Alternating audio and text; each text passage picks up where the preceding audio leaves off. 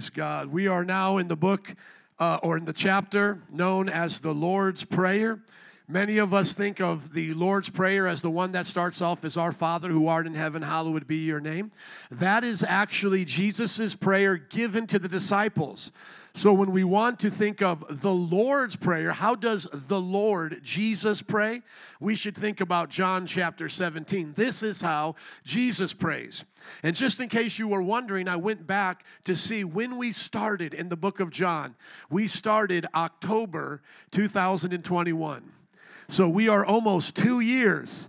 If, if, there's a part of me that wants to just make it two years, stretch out this series all the way to October 2023. But that's how long you've been faithful to the Lord. If you've been in this service from the beginning, if you heard me go through John chapter 1, verse 1, can I hear an amen?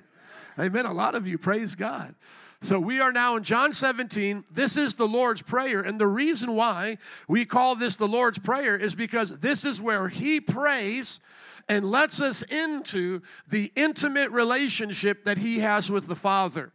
Now, if you have been keeping track with us, you know who Jesus is. In the beginning was the Word, the Word was with God, and the Word was God. You know that Jesus is equal to God, but yet Jesus is not the Father. So now, when we hear Jesus praying, this should not be strange to us. There are two accusations that people continually bring up against us from other religions or from cults in Christianity, and they use this prayer to do it. And so I want to clarify it before we get into this beautiful prayer. The first thing that people bring up is if Jesus was God, why does he pray? Those are similar things that we have already dealt with when he prays to the Father. It's the same kind of objection. If Jesus himself is God, why does he pray? The second objection is is if Jesus is God and he's equal to the Father, why does he say the Father God is the only true God? That's what he says in this passage that you are the only true God. So, in other words, Jesus has a God. Now, once again, if you've been with us for any time, how many have heard these objections answered already?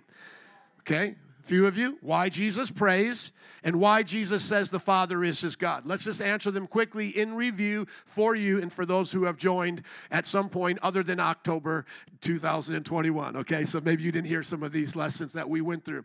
The first thing is Jesus prays because prayer is communication one person to another. We do not believe Jesus is the Father. So, what do you want Jesus to be while he's on earth? An atheist, not talk to God the Father?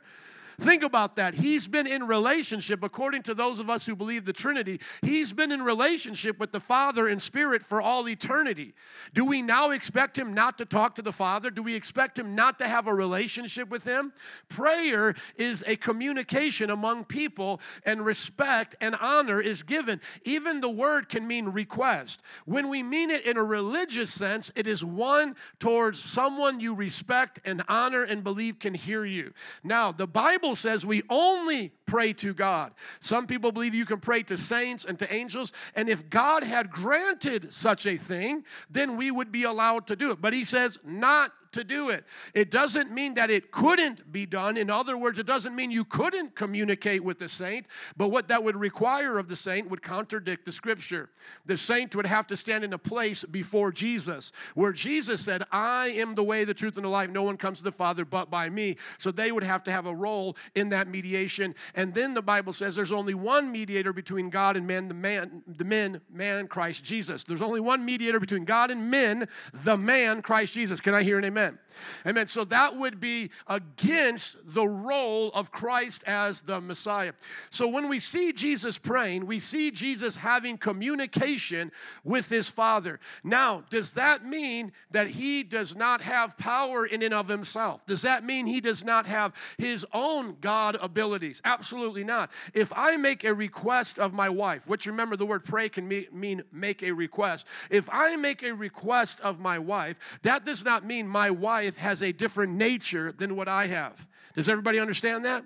So I can make a request from my wife to do something, but that doesn't mean she is now a different nature than me. People of the same nature can request things from each other. Now, why would God the Son on earth request things from God the Father? They are both equally divine in their nature, but why would God the Son pray to the Father and request things from Him? Somebody say the incarnation. He's in flesh right now. He's being our perfect example. Amen. He has humbled himself not to use his own privileges. That's what Philippians chapter 2 says. Please go there quickly. The Philippians passage teaches us how we ought to look at when we see Jesus in the gospel. Going to verse 6 chapter 2 verse 6 talking about christ jesus who being in very nature what God. So Christ Jesus, who being in very nature God, I don't have the whole congregation saying it with me. I'm going to stick here till I hear everybody say God, G O D. Don't say it as a curse word. Don't say, oh, Dios mío, when you shouldn't, okay? Say it properly in church. Jesus Christ, who being in very nature God. Thank you, congregation. He is in very nature God. That is his nature. You have a nature. I have a nature. Your dog has a nature. The ant, the insect has a nature. Jesus' nature is very God. That's who he is. But now notice the next part of this uh, verse who did not consider equality with God something to be used to his own what? Advantage if God the Son in the flesh used his deity to his advantage, is he an example now for humans in nature? No, because you cannot do what God does. You could not do what God does. But if Jesus God the Son takes on flesh and then dials his divinity power, he, he dials back his privileges as deity to now equal humanity. Is he an example to us? When I wrestle my child, I am now an example to him of another 10 year old. When I wrestle Lucas, I do not wrestle him like I would a man and throw him outside of my trampoline. Amen? Because we wrestle on the trampoline. I don't pick him up and throw him outside the trampoline. I dial down my strength to right where a 10 or 11 year old would be. Everybody tracking with me? So now I'm an example to him in that sport, in that endeavor. Jesus doesn't stop being God, but he dials back his privileges, his abilities as God to not use to his advantage, but to be like us. Verse 7 Rather, he made himself nothing by taking the very nature of a servant, being made in human likeness. So he's very nature God, and then at a certain point, he takes on the very nature of humanity. Amen? Now, let's just answer this very simply. Why does he pray? Why does God the Son pray to God the Father? Because God the Son is in flesh, showing us the example of how to communicate with God the Father. As I said before, do we expect Jesus to be an atheist and set an example to us as someone who doesn't pray? Someone who doesn't talk to God, someone who doesn't ask God for help, is that going to be an example to us? No. So, him coming down, literally, as the Bible says, as the second Adam, the reset of human history, God now sets an example for us. So, he prays. Yes, he communicates with God the Father and he asks things of him. The next objection, going back to that uh, notes, please. In the passage, you'll see it says here that eternal life is to know you, the only true God. Now, notice, and Jesus Christ. It would be blasphemy to say salvation belongs to God and anything other than God. The scripture says salvation belongs to the Lord alone. So, the very fact that salvation belongs to believing in the only true God in Jesus Christ shows there that Jesus must be equal to God. Now, that is something that I can show clearly throughout the book of John and the chapters that we've already gone through. But once again, just in that passage alone, if Jesus believes that the Father is the only true God, does that take away from him being also the only true God? No, because persons can share nature. The Father is not another God. So, in other words, do we expect Jesus not to pray and to be an atheist? Or if he does pray, do we want him to be a polytheist, believing in multiple gods?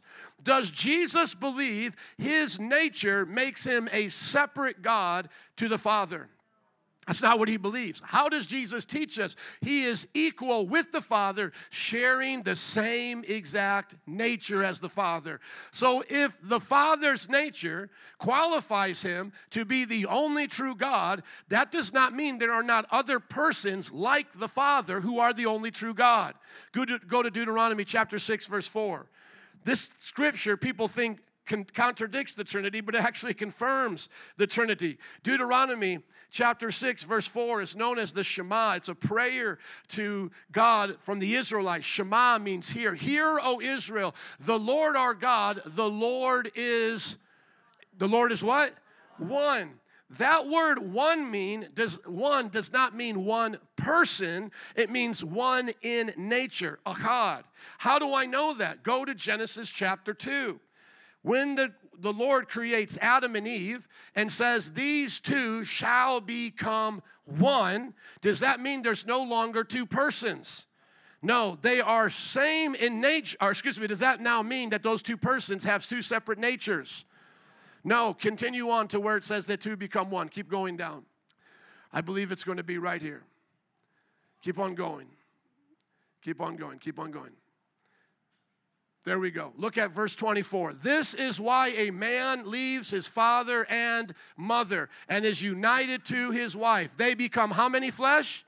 One flesh. The same author of the Torah, the, the, the first five books, the Pentateuch of the Old Testament, is Moses. That's Genesis, Exodus, Leviticus, Numbers, and Deuteronomy. That means the way he uses his words matter. The same one who wrote Genesis wrote Deuteronomy. Are you guys listening to me? One does not mean singular in person. That word one also means one nation of Israel. Are there just is there just one person in the one nation of Israel? Somebody say the one and the many.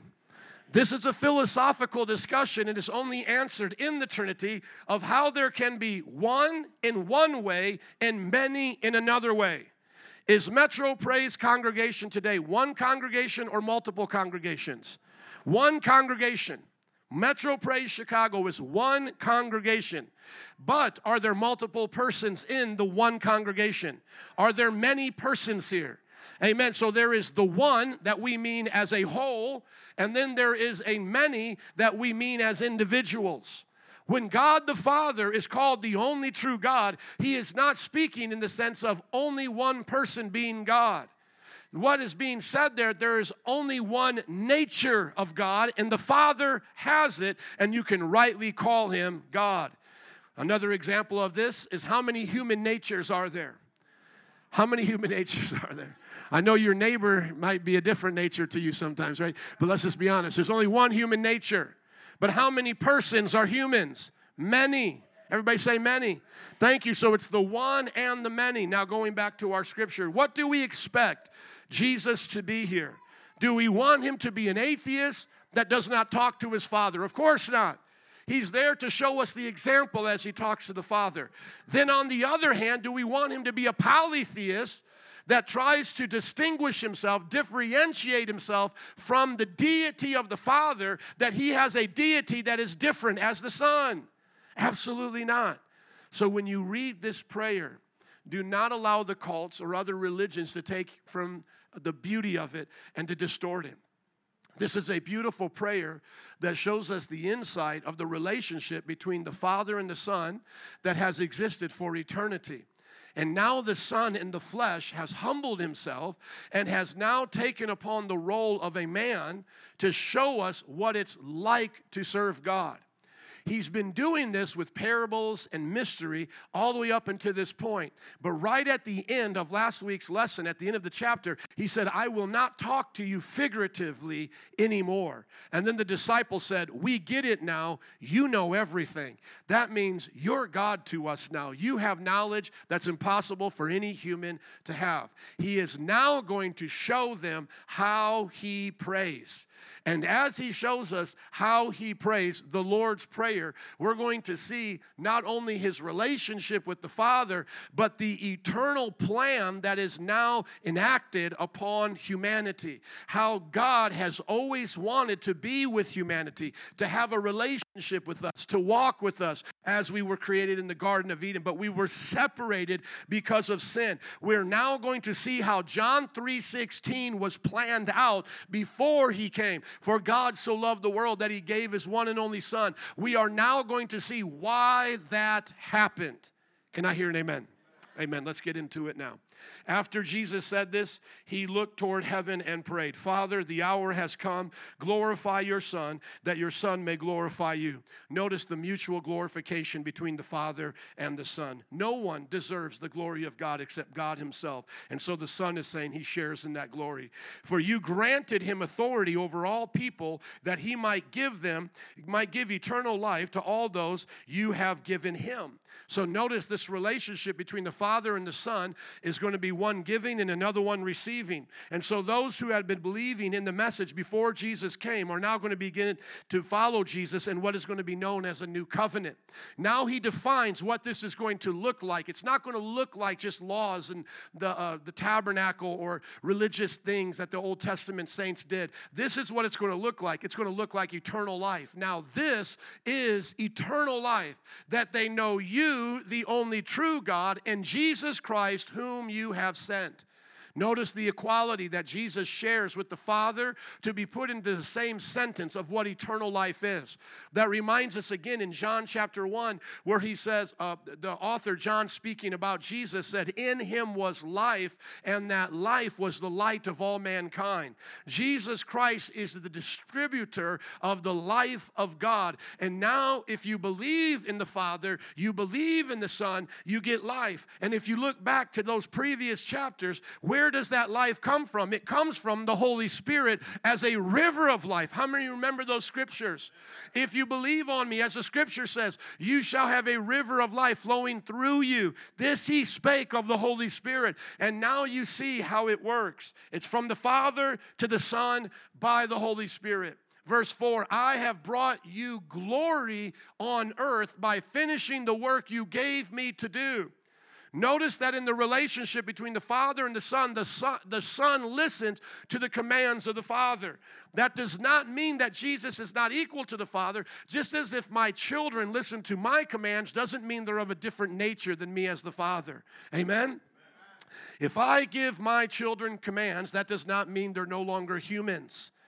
Humans can command one another and still be equal as humans. Father is commanding Son, and Father and Son are equal as God. Father and Son, as we learned previously, will command the Holy Spirit, and Father and Son are equal with the Holy Spirit. This is the family of God. This is the Godhead. This is the nature of God. And this is what has been revealed through all of Scripture in types and shadows. As Abraham, as we'll learn by God's grace today in the second service in Hebrews, was commanded to sacrifice his own son, as the servants were there to assist and to help if needed. Here we see the Father will give of his Son as the Holy Spirit assists in this endeavor. This is eternal life, to know the one and true God and Jesus Christ, whom you have sent. I have brought you glory on earth by finishing the work you have given me to do. And now, Father, glorify me in your presence with the glory I had with you before the world began. Who but God had glory equal to the Father before the world began?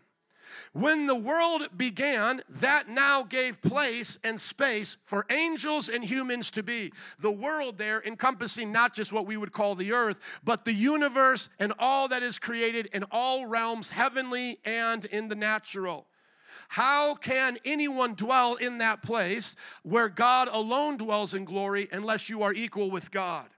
Where would an angel dwell if there is no heavenly realm?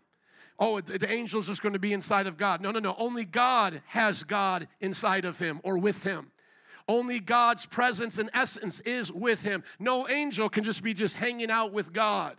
You have to, even humans, when we give birth through procreation, a human is in another human, equal to each other in nature. But there is impossible for an angel to exist unless there's a place for an angel to exist that is not God's essence. So when God created the heavens, he gave a place for angels. When God created the earth, he gave a place for matter, space, and time. Can I hear an amen? But Jesus says, I am now coming to receive back the glory I had in your presence before everything began. Now, do you understand why in John 1 1 it says, In the beginning was the Word, and the Word was with God, and the Word was God. In arche, in the beginning, is to bring you back to the Genesis, in the beginning. So before there was ever waters and the Spirit over the deep, before there was ever a sun, a moon, and stars, there is God. Amen. And Jesus is there with the Father in his presence, sharing in his glory. What a beautiful understanding of their relationship and what Jesus is soon to go through. I wish I could have timed the, the messages of Jesus' death, burial, and resurrection with the Easter time, but I wasn't able to. But we will be getting into the crucifixion of Jesus, Lord willing, in the next few weeks. Understand this Jesus is about ready to face this but for the glory set before him, for understanding the plan, he will say, Not my will, but your will be done. He will sacrifice the human will so that the divine will of God may be accomplished. I have brought you glory on earth by finishing the work you have given me to do. And now, Father, glorify me in your presence with the glory I had with you before the world began. So, anyone who questions that the Father and Son are equal now have to explain to us how a mere creature, because if Jesus is not God, he, if he is not the creator, he is the creation. Explain to us how a creation can exist before creation and be in the presence of God and sharing God's glory. Isn't that just ridiculous to assume that that could be done? A creature, by definition, has been created, and yet Jesus is there before all creation. Verse 6 I have revealed you to those you have given me out of the world. They were yours. You gave them to me, and they have obeyed your word. Notice that this is the gift and the receiver. This is the giver and the receiver, the one that has the gift and the one receiving the gift. All of this is from the Father, and He gives it to His Son.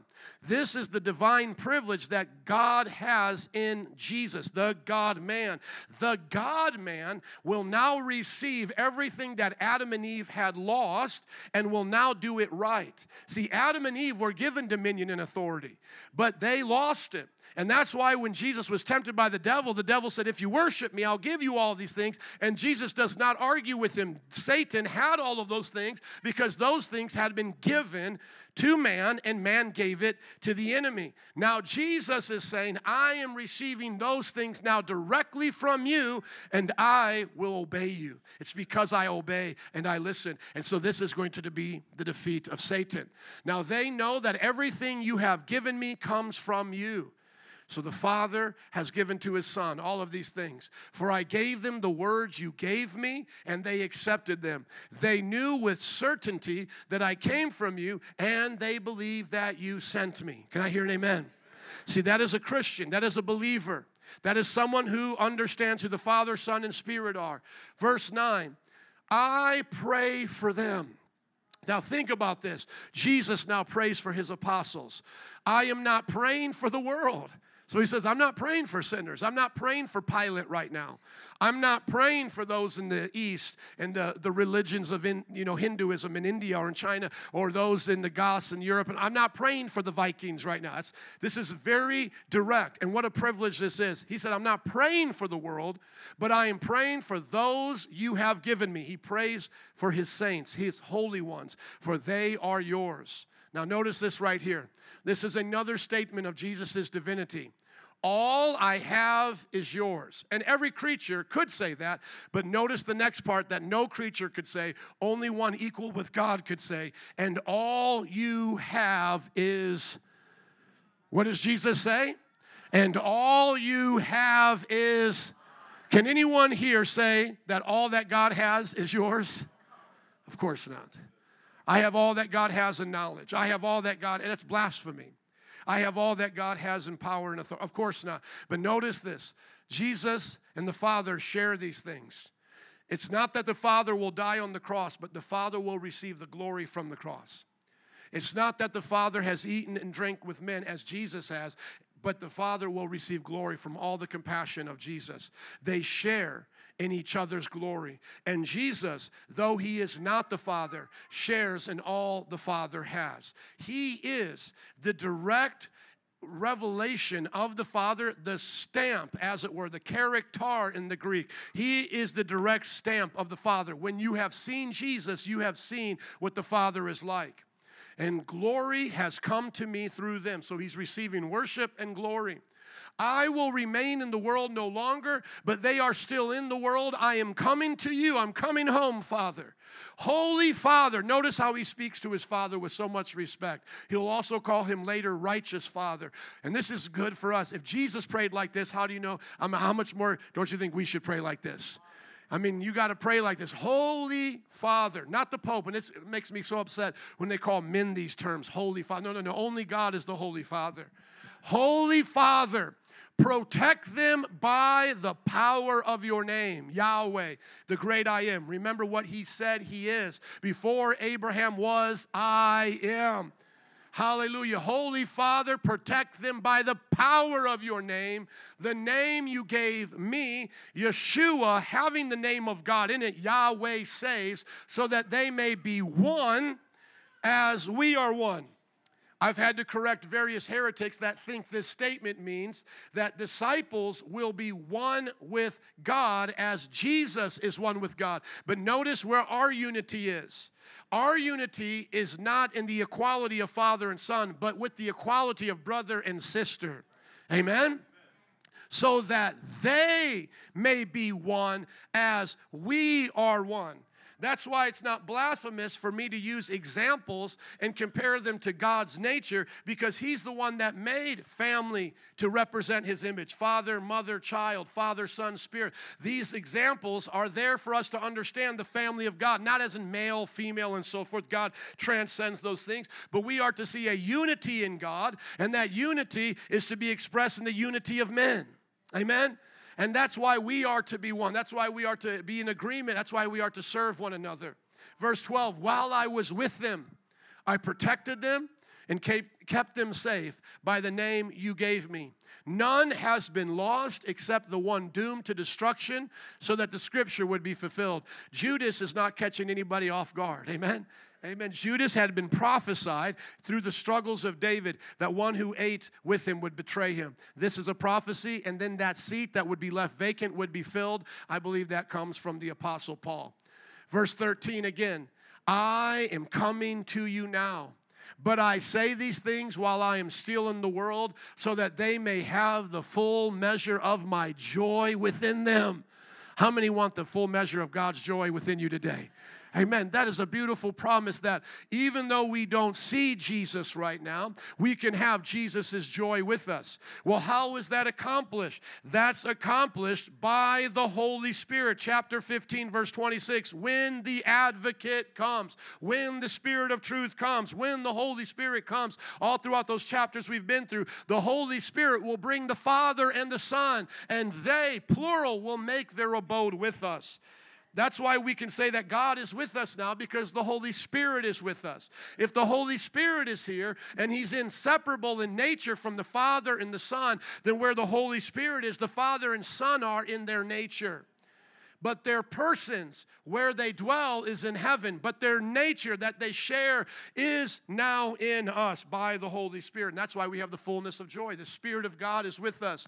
Verse 14 I have given them your word, and the world has hated them. For they are not of the world any more than I am of the world. You see, the Bible says that you must be born again but not of flesh and blood, but of, of the Spirit. Just go there quickly in John 3. See how important the role of the Spirit is. Jesus has already spoken about it in those three chapters previous 14, 15, and 16. But go back to John and see how this comes about. Being born again means to be born of the Spirit. Verse 5 Very truly I tell you, no one can enter the kingdom of God unless they are born of water and the what? The Spirit's flesh gives birth to flesh, but the Spirit gives birth to spirit. You should not be surprised at my saying, You must be born again. The wind blows wherever it pleases. You hear its sound, but you cannot tell where it comes from or where it is going. So is everyone born of the what? The Spirit. Thank you. So notice that the Spirit of God is that which makes us otherworldly. Look at your neighbor and say, You're an alien. You're a stranger in a strange place. I'm not talking about calling La Migra. You know I would never do that. But I'm saying right now, we are aliens in this place. We are now strangers in this world. This is not our home. I can even go so far as to say, if you've tracked with me, that there is a kind known as God, and that kind of nature is shared by Father, Son, and Spirit, and there is a human kind, just like there is a God kind, but there is a human kind shared by multiple persons. Do you know now there is a different kind of human? There is another race of humans. All of us in the natural, in the physical, have come from Adam and Eve. So there's one race, the human race. Racism is stupid. But there is a different spiritual race one that has been born of God and the other one that is still dead, is separated from God. You are a holy gente. You are a new people. You are a holy priesthood. Go to 1 Peter chapter 2. You belong to a different spiritual race. And all human cultures, though there's only one race, remember that the human race, but there are multiple cultures and people have called those races.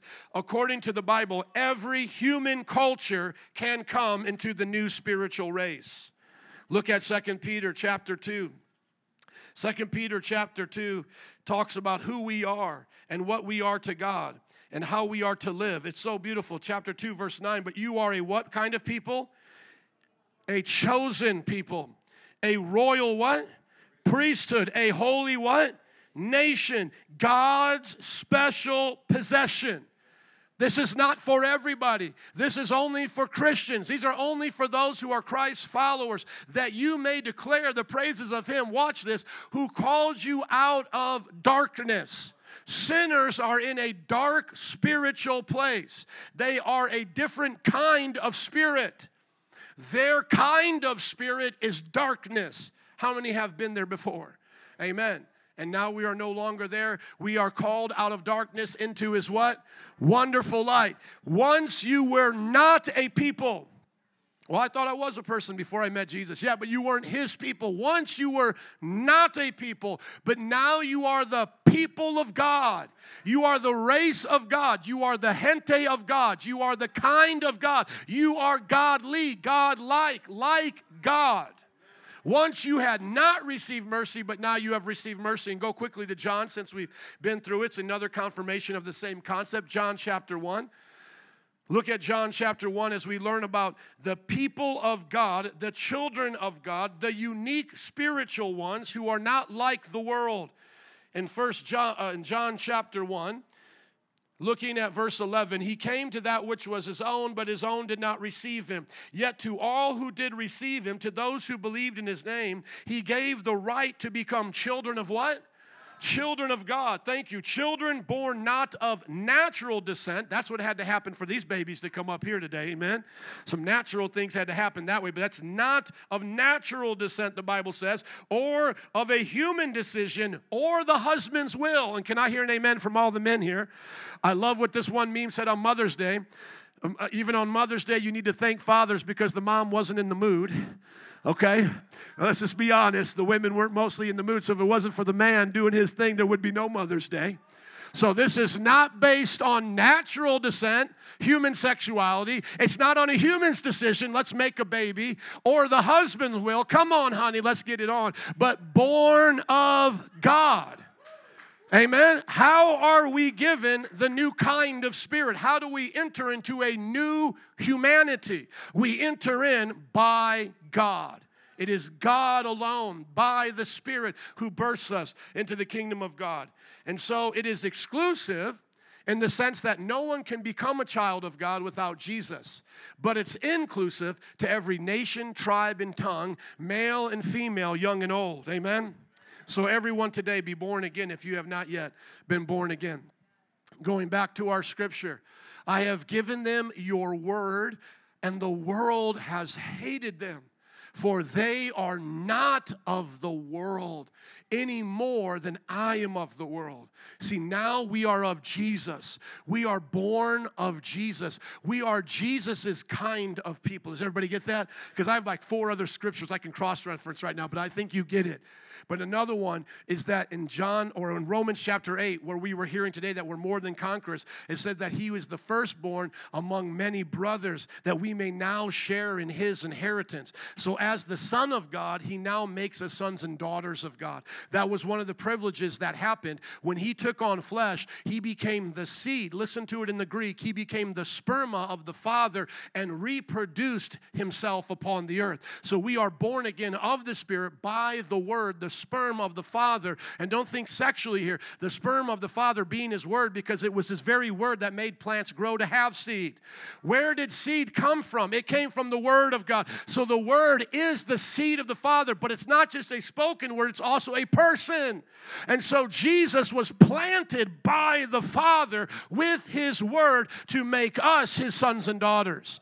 So you receive Jesus, you receive the Word from the Father, both in the person of who Jesus is and in the declaration of all that the Father has spoken. Amen? So the Word of God is alive and active in us as His teachings are regarded and as a person. Jesus is in me, and I am no longer of this world. That's why the world hates us, the Bible says. Now, verse 15, I love Jesus here because we might want to interrupt a prayer, but notice what he says My prayer is not that you take them out of the world, but that you protect them from the evil one. Well, Jesus, if they hate us, take us home. Let, let the altar call be the, the beam me up Scotty. So the moment I get saved, beam them up. We got another one. Here's another one. Beam them up. No, no, no. He said, I don't pray you take them out of the world, but you protect them. Now, notice this here. He doesn't say that you protect them from persecution. In the prior verses, the Bible's already promised to us in this world, you will have trouble but be of good cheer, for I have overcome the world. How many remember that? So he's not saying that I will now give them a bubble and no one can persecute him. No, the prayer is here for Christians to live in the midst of trials and tribulations, but for us to be protected from the devil who would want to steal our soul. And so, as he said, Jesus said, they may kill your body, but they cannot kill your soul. Do not fear those who can only do temporary things to your body, but fear the one who can kill the body and the soul eternally. How many have heard that before from Jesus? Now you can tie that together. They are not of the world, even as I am not of it. Sanctify them, set them apart by the truth. Your word is truth. And we heard that in Peter, that we are God's special possession as you have sent me into the world. Remember, God so loved the world that he sent his only begotten Son. And we all cheer for Jesus. Yay, Jesus, you were sent. You were sent for me. I have sent them into the world. The same place that has hated me, that you told me I had to go to, I'm sending them to that place. How many feel like you're sent into the world and they oftentimes don't like you? How many feel like God has sent you there? God brought you on that job. God brought you to that family. Some of you are going to be seeing them this weekend, right? God has sent you there. There's a reason why they don't take all 20 uh, of, of the street lights and put them on one corner. There's a reason why they spread them out so that light can be evenly distributed. There's a reason why your family doesn't have 100% of Christians. God is allowing you to be the Christian there. Now, it's not, I mean, it's not to say you shouldn't have a good desire for all of us to be Christians. Of course, that's for me and my house will serve the Lord. But don't think it's strange if you're the first one out of your bunch to get saved, or the first one out of your family, or the first one on your job, or the first one, because God is planting you there to shine the light and see yourself as being sent there. Don't see it as an accident. It's not an accident that all my friends were skateboarders and drug dealers. That's not an accident. I was sent there by God to be a light. And so don't hide your light, as the Bible says, under a bushel or under a table. Don't hide it. Let your light shine like a city on a hill. For them, notice this, I sanctify myself, that they too may be truly sanctified. What a blessing. Jesus says, I live holy so that they can be holy. I've kept your word so that they can keep your word. Do you see the example of Christ here? I said, Do you see the example of Christ, brothers and sisters? Highlight that. For them I sanctify myself. This right here, brother, shows that Jesus has faced every trial and temptation you and I will ever face, and he's always done the right thing.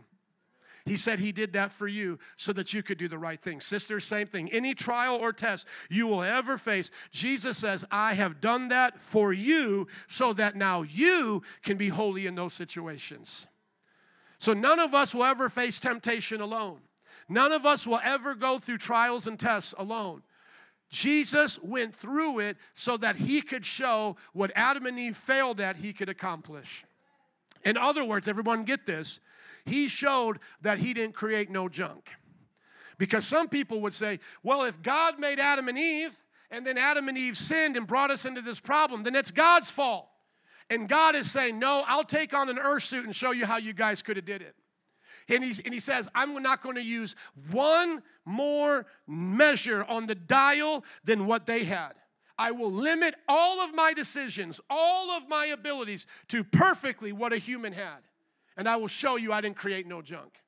So, in other words, think about that. When he is saying, Not my will, but your will be done, that's a real battle in his heart. Adam and Eve couldn't even get their diet right, let alone lay down their life for their enemies. Think about that. They couldn't even say no to that that that uh, tres leches that my wife just made. You know, they couldn't even say no to that temptation. Seriously, y'all keep giving my wife these good recipes, and I keep putting them all right here. You know, man, that tres leches is fire, man. Uh, Joe B's wife gave that to us, Karina, man, so good. And I mean, it's like, you know, we can't even say no to that, and then we're expected to do all these other things. Jesus said, I'm going to show you it can be done based on the principles that I gave you from the very beginning. So that's why Jesus is our example. I don't take this lightly. When I talk to people about sanctification, living holy, I show them verses like this, and I say, if you do not hold to this kind of a teaching, you are denying something about Christ now. In other words, if you do not believe as a born again Christian, you can keep all of God's commands, then you're saying Jesus is lying right here. Do you understand how your life is supposed to reflect Jesus? And if you try to make excuses for your sin, you're actually coming against the doctrines of who Christ is and the doctrines of what Christ accomplished. It's a serious thing for you to say, I can't live holy or I can't overcome sin or he doesn't understand. That is implicating him here in a lie. And he's not lying. He said, I, for them, I sanctify myself. He didn't have to. He was already holy, but he put himself in this world where the temptation was, where the devil could affect him, where demons could lie to him, where fears could attack him. And he said, I sanctify myself for them, that they too may be truly sanctified. Verse 20. Now, praise God, he didn't just pray for the first disciples. Notice this My prayer is not for them alone. Somebody say, Amen. Somebody say, Jesus prayed for me. Here's where you get prayed for right here. I don't just pray for them alone, I pray also for those who believe in me through their message. One generation to another, to another, the baton has been passed. And of course, Jesus, looking at all of human history, prays for all of us here knowing that the message would go from the Middle East to Africa, then to Europe, then across Asia, to the other parts of the world. And now he can see every nation, tribe, and tongue. And he says, I pray also for those like Jason, like Isaiah, like you.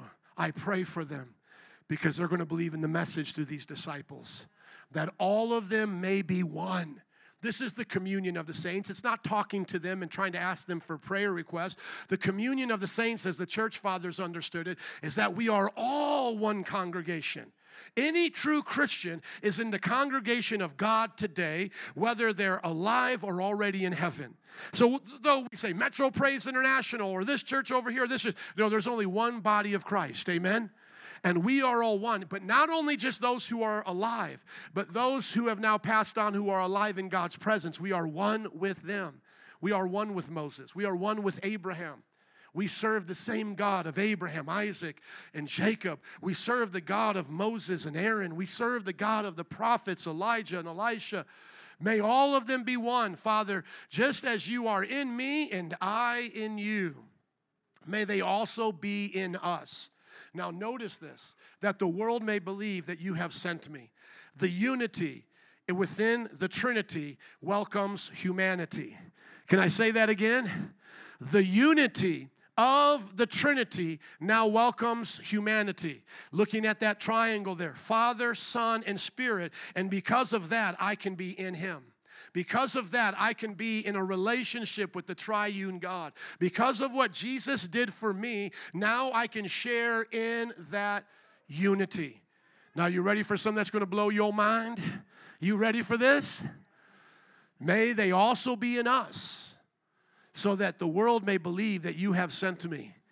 I have given them the glory you gave me, that they may be one as we are one. I in them and you in me, so that they may be brought to complete unity. A little bit of rhyming there, huh? Now go quickly with me to First Peter and see what God just spoke there and how powerful it is. Some of you got it, some of you didn't get it.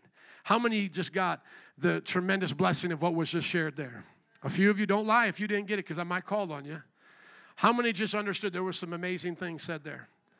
I'm going to share it to you very quickly but I can't go into the depth of it, and I recommend you studying more on this when you have time. But go to Second Peter, rather, Second Peter chapter 2, verse uh, 3, and notice what Jesus says through the Apostle Peter. Second Peter chapter 1 verse 3 His divine power has given us everything we need for a godly life through our knowledge of him and who called us by his own glory and goodness. Notice this. Through these, he has given us his very great and precious promises, so that through them you may participate in the what? Don't, don't let the karaoke screen mess you up. It's Second Peter, brothers, chapter 1, verses 3 and onward. What does it say in your Bible? Get your Bible open, young man. I want every Bible open. That you may participate in what? Don't get lazy and expect this to work for you every time. That you may participate in what? the divine nature. Everyone, get out your Bibles. Everybody. Don't take my word for it. Shut this off, please. Got me fired up right now. I don't like it when it gets quiet because they don't do their job or couldn't hear me correctly. And I, I thank you, brothers, for being back there, but I don't need that. You understand? I said, Do you understand? I need you to memorize this because some of you don't understand the seriousness of it. That through them you may participate in what? Thank you, brothers and sisters, for trusting your pastor today to pull out your Bible. Do it every time I ask you to turn to a scripture from this point on. Don't come to the church expecting them to do it. You understand? Amen. That's lazy. I appreciate them doing it. Don't expect them to do it. The reason is you need to know how to work your word because it will work for you because I'm not following you tomorrow on your job. You memorize all this? You don't know all this. You need to do it here in the church. You need to highlight it in the church. You need to get out your app and get this because everything the devil's trying to do has to do with what I'm talking about right now, and I won't be distracted by it. Everything we face right now has to do with our identity and who we are. People want to fight over their race, their natural skin color, do they not? I am this. I come from these people. This is my identity. I was born, then they go into the transgender stuff. I was born as a man in a woman's body, a woman in a man's body. And they fight and they, dis, they, they, they destroy that which God has given them. They fight against what God gave them. They don't know their identity. And yet Jesus says in this prayer, Father, because of what I'm doing, I now want you to share the glory you've given me with them. If you didn't know better, you would think that was blasphemy. because now you heard it directly from Peter that you may participate in the divine nature. Every cult has a seed of truth in it. The Mormons have a seed of truth, and you know what that is? That humanity can participate in divinity. Kanye West calling himself a God. Jay Z, the rest calling themselves a God. There is a seed of truth in that. Because if you are the son of a human, what are you in your nature? A human. If you're the son of a God, what are you in your nature? Or at least God like. Sons and daughters, you are no longer in the new nature merely human. You are something unique. You are a human sharing in the nature of God. This is what they built pyramids for. This is why there was sphinxes. This is why people worship their emperors because they thought that there would be one of them that would be special. Maybe this one would be special. And yet the Bible says he blows all of that up and he says everyone here who is born again in Christ gets to share in Christ's glory. That is a big deal, brothers and sisters. You will never, listen to me, you will never fight Though you deserve every right in this world, but you will never fight like the world does over your race when you understand you participate in the divine nature. When I hear people put down Italians right now, I'm like, whatever, I don't care. I belong to another nature. When this human body goes, I'm going to be shining brighter than the sun. Are you listening to me? Oh, I don't like Americans. I don't like, it don't matter if you don't like Americans. I'm born of the kingdom of God. I'm a kingdom citizen. I know who I am. I'm not, I, I want equality. I want America to succeed, but I am not here to put American flag everywhere I go. I am here to plant the gospel of Jesus Christ. And when you understand that, brothers and sisters, you will be able to impact the world. Yes, we can fight for equality. Yes, we can see America become great again as it follows the principles of God, not of an adulterer. But listen, I'm here to share this with you. Your greatest weaknesses, my greatest weaknesses, our arguments, our fights, everything that we deal with in this world, our greed, our insecurity, our lack of confidence, our not understanding our purpose here, has to do with us not dancing with the divine. Because if you don't understand how to participate in the very glory and nature of God, you will be deceived by the garbage of this world. You are called to be like God. Think about that. Everything was from Him and through Him and for Him. And what does He want to do? Bring us into Himself. Not that the distinguishment becomes we are God, not that far but up until that full extent, until that line is crossed. In other words, I am as much like God in Christ Jesus as I can be without being God Himself. That's what it means to participate in the divine nature. I've had people think, think I'm going too far with it, and I've asked them to explain what does it mean to participate in the divine nature? What does it mean to be given the glory of Jesus that was given to him by the Father? And their understanding of that fails pitifully. And it's those same ones who live in sin all the time. It's those same ones that don't really accomplish much for God. It's because they don't understand their authority, their role, their identity, and who they are in Christ. The Christian is Christ like. The Christian is God like. You want to know what God is like? Look in the mirror if you're living for Jesus. If you don't live for Jesus, look at me, you'll know what God's like. I like what one preacher said. It's a little bit sassy, but it fits the mood I'm in right now. He said, If you get to a place and you think it's heaven and I'm not there, you're not in heaven, you're in hell. That's what some of y'all need to get down to. You need to have a Holy Ghost swag that says, You have no idea what God is. I'm like Him. I've been made like him. I have his glory residing in me right now. That doesn't give us pride to do whatever we want. It gives us the ability, the supernatural ability to live like him. The Bible literally says that he makes us kings and priests. He gives us thrones to rule on. He's the king of all kings, but there's other kings there, baby. Are you listening? There's other kings that are there.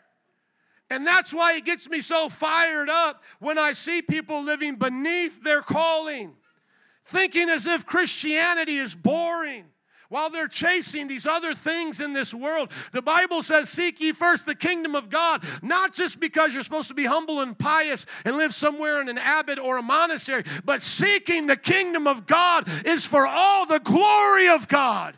There is no conqueror who has ever had what the kingdom of God gives. There is no explorer. There is no inventor. There is no millionaire, billionaire, if there ever was a trillionaire, that can compare to the glories of the kingdom of God. When he's saying, Seek first the kingdom of God and its righteousness, he's saying that based on your need to want fulfillment.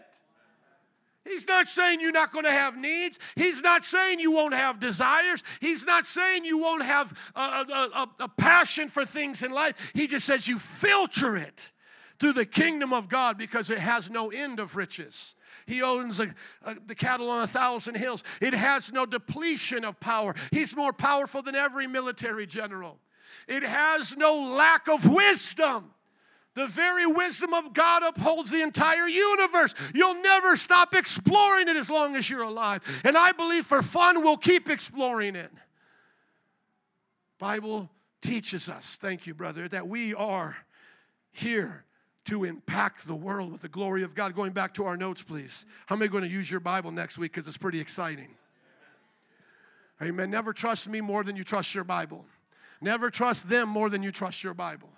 Learn how to have your Bible. It's your weapon. I love how when they get these soldiers uh, training, I don't know if they do anymore, sister. You got to tell me if they still do the blindfold test with the Marines and their weapons. But I saw those movies, you know. Blindfold the Marines. They got to take their weapons apart and put it back together. This is my weapon. You know, they have them chant these things. This is my weapon. This will protect me. You need to know the word of the Lord. When it says, I have given them the glory you gave me, that doesn't now mean we become gods.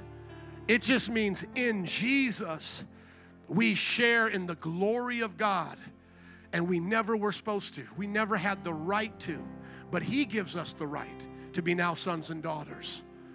So, as close as we can get to divinity and still remain in humanity is what heaven has for us. You want some things that will blow your mind? Study the ancient church doctrine of the theosis. Because he became the kenosis, we now can become the theosis. Because he became a man, we now can become God. Athanasius said that, and people gasp and say, What do you mean we become God? No, we become one with him in his essence, not just his energies. Athanasius was the one who defended the Trinity ferociously during the time of the Arians, but he wrote in the deity of Christ that something's transformed in humanity when Jesus became a man. He said it also like this He, God, God became what we were, man, so that man might become what he is, godlike or godly. Are you tracking with me?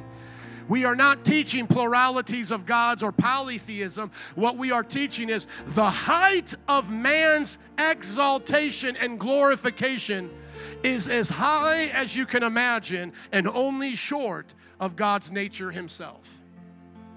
So, why was Satan trying to exalt to our place? That was our place to be next to the Father and the Son because he was jealous. Angels were made to be servants of the creatures of, of the sons and daughters of God. Just like how animals are our servants in the natural world, angels were meant to be our servants in the spiritual world. And we submitted ourselves to one and gave him the mindset that he thinks he has more power than he really does. But thank God Jesus became like us to whoop him on our behalf so that now we can crush him in the name of Jesus and have power and authority over that lying devil and every single demon. That's why, as a Christian, I don't fear demons. Demons fear me. I love what one dude said about going to college or going to the streets. I can't remember what it was, but it was a saying that was a meme. His mama said, Be careful. There's a lot of issues out there, there's a lot of bad people out there. And he said, Mama, you better tell them to be careful because I'm stronger than all of them. That's how we are to the devil in the name of Jesus, not outside the name of Jesus, but in the name of Jesus. What they're afraid of should be afraid of me. What your neighbor is afraid of and goes to a psychic for is what is afraid of me. I got all these problems and these spirits messing with. Can you help me? What they're afraid of is afraid of me. And afraid of you. I have given them the glory that you gave me, that they may be one as we are one, I and them, you and me, so that we may be brought to complete unity. Then the world will know that you have sent to me. See, that's how the world will know. It's when you're living like Jesus that you have sent me and have loved me and have even uh, loved them, even as you have loved me. Father, I want those you've given me to be with me where I am, to see my glory, the glory you have given me, because you loved me before the creation of the world. Righteous Father, though the world does not know you, I know you. And though they know you have sent me, I have made you known to them and will continue to make you known, in order that the love you have for me may be in them, and that I myself may be in them. Father is in Jesus, Jesus is in us. Can you stand up and give it up for the Lord today? Amen. Altar workers and band, would you come please? Second service, thank you for your patience. Father, we ask you now in the name of Jesus to save those who are lost in this place. If you don't know Jesus, confess him today as Lord. Repent of your sins. For the rest of us who already know Jesus, ask him to glorify his name in you today. Ask Jesus to use you for his glory and to pour out your life to be a blessing to others, and that wherever you go, you will let people know about who Jesus is and what he did on our behalf. For us, we pray this in his name, the name above every name, Jesus, the Son of the living God. And everybody said, Amen and amen. Can you bless him one more time, saints? We love you. God bless you. We're going to dismiss out this side door worship.